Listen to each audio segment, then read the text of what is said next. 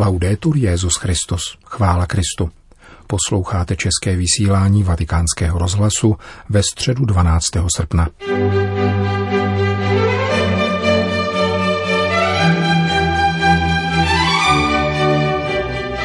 Dnes dopoledne pronesl Petrův nástupce pravidelnou katechezi, stále jen z knihovny Apoštolského paláce v přímém televizním přenosu.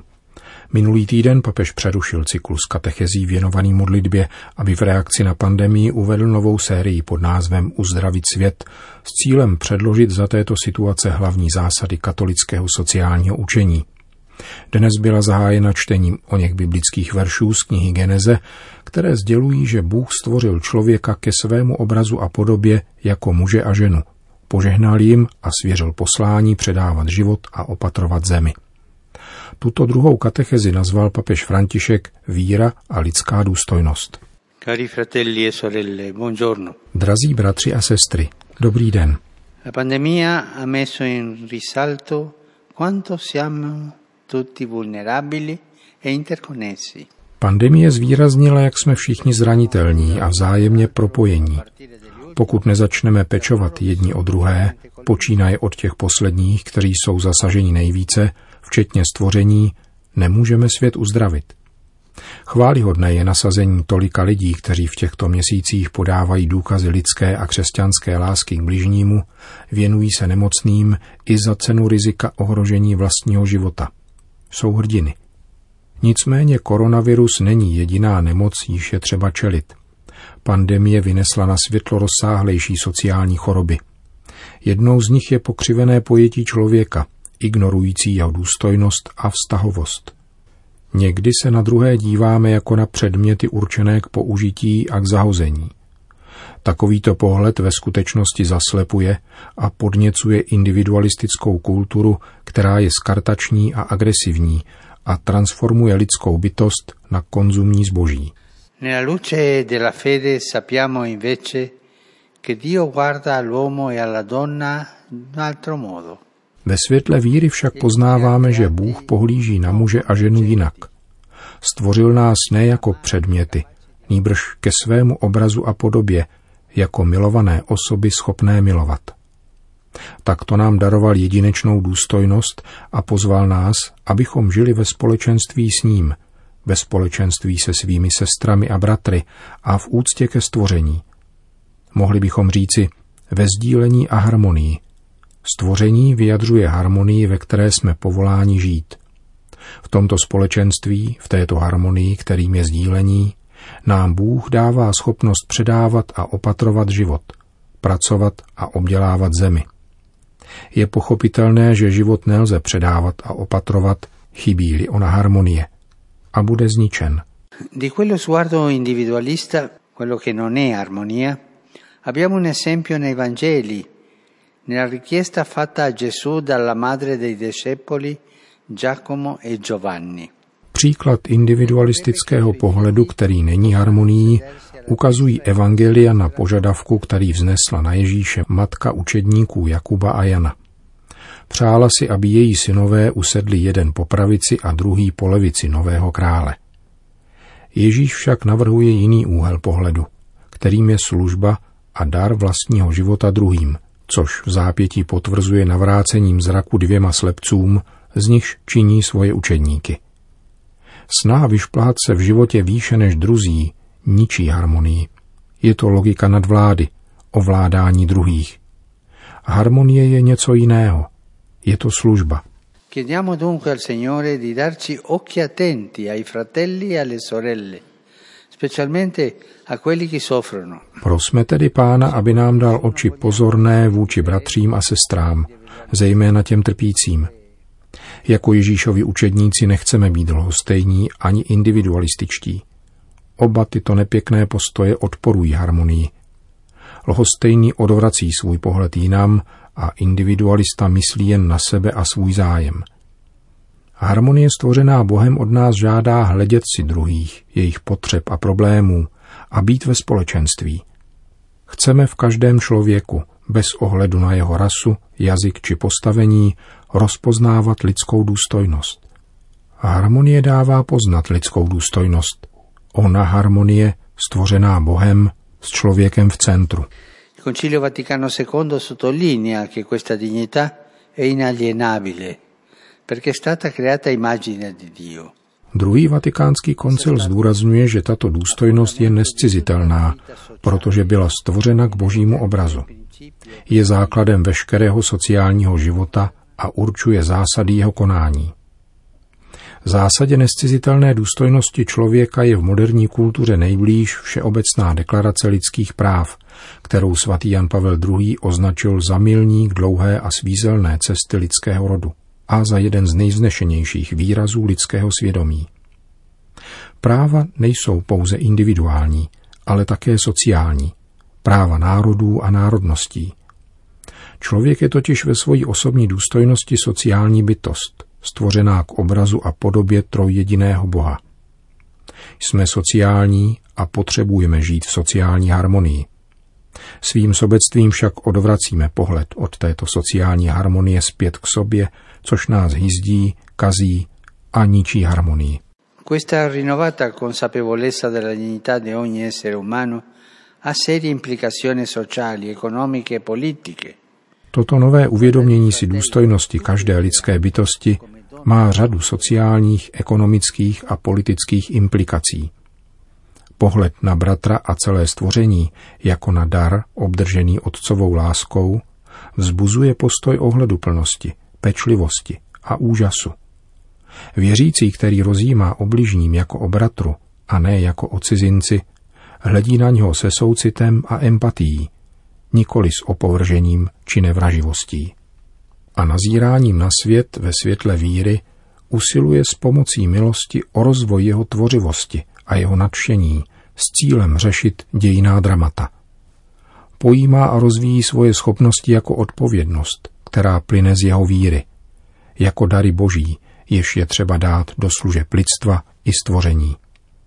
Když všichni usilujeme o vyléčení z virusu, který postihuje všechny bez rozdílu, víra nás nabádá, abychom vážně a aktivně odporovali lhostejnosti vůči pošlapávání lidské důstojnosti.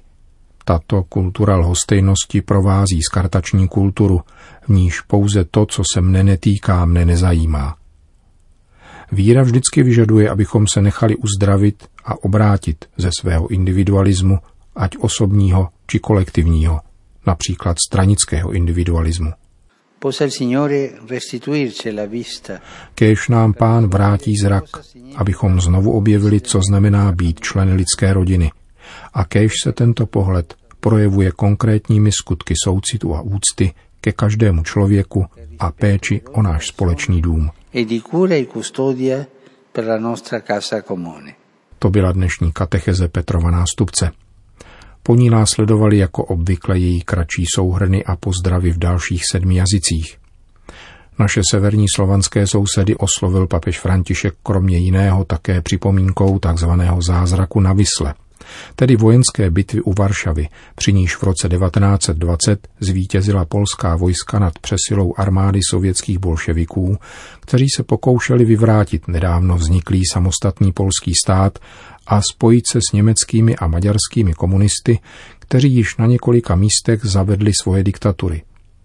Toto vítězství, jakkoliv o něm moderní historiografie spíše mlčí, bylo zásadní nejen pro Polsko, ale pro politické směřování celé Evropy. 15 agosto cade il centenario della storica vittoria dell'esercito polacco chiamata Miracolo sulla Vistola. Na 15. srpen připadá z té výročí historického vítězství polských vojsk zvané Zázrak nad Vyslou, který vaši předkové připsali Maríně přímluvě. Matka Boží ať dnes pomůže lidstvu potřít koronavirus a zahrne vás, vaše rodiny a polský národ hojnými milostmi. Ze srdce vám žehnám. Vzkázal papež František do Polska. Zcela na závěr po společné modlitbě odčenáš Petrův nástupce všem požehnal.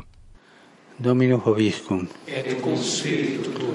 Sit nomen Domini benedictum. Ex hoc nunc et usque in Aiutorium nostrum in nomine Domini. Qui fecit celum et terra. Benedicat vos omnipotens Deus, Pater, et Filius, et Spiritus Sanctus. Amen. Amen.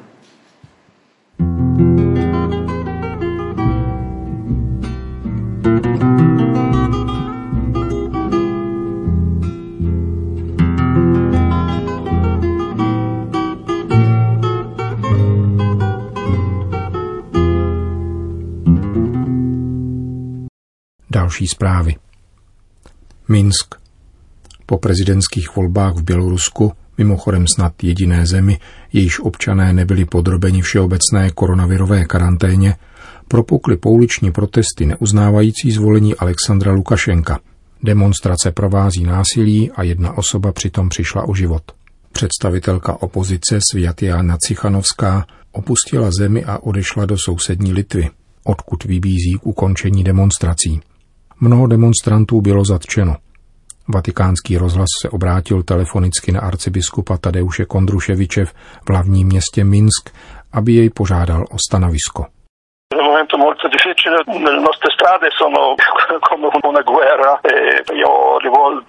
Je to velmi těžká chvíle pro Bělorusko. Po znovu zvolení prezidenta se zdá, že v ulicích města vládne válečná atmosféra. Jeden člověk zemřel, mnozí jsou zranění, jak mezi civilisty, tak mezi policisty. Modlím se za náš lid kružencové Madoně a královně míru. Dnes jsem také vystoupil s výzvou k obyvatelstvu, ke klidu a ke vzájemnému respektu. Vyzval jsem také k uspořádání kulatého stolu, aby se tato situace vyřešila dialogem. Je důležité spolu mluvit, protože strach z občanské války je veliký, což není dobré pro nikoho, ani pro vládu, ani pro lid. Jsme velice znepokojení a prosíme svět o modlitbu za mír v Bělorusku.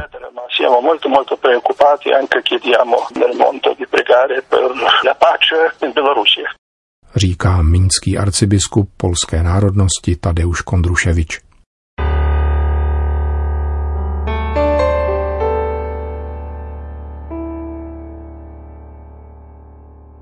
Lurdy. Nejznámější mariánské poutní místo prochází krizí, žije totiž spoutníků, kterých je nyní jako šafránu. Přibližně 95% organizovaných skupin pouť zrušilo, což je pro nás svízelné, říká otec Olivier Ribado Duma.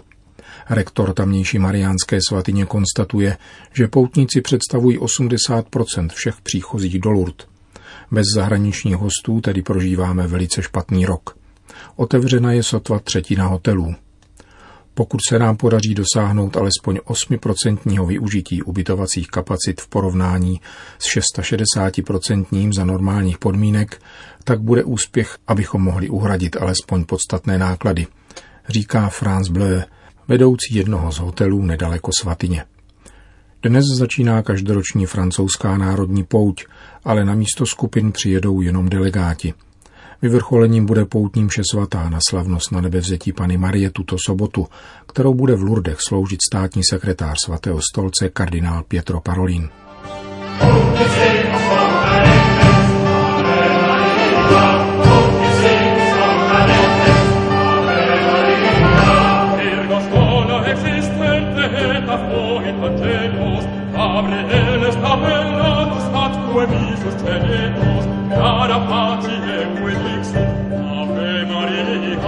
chiara pace negue disse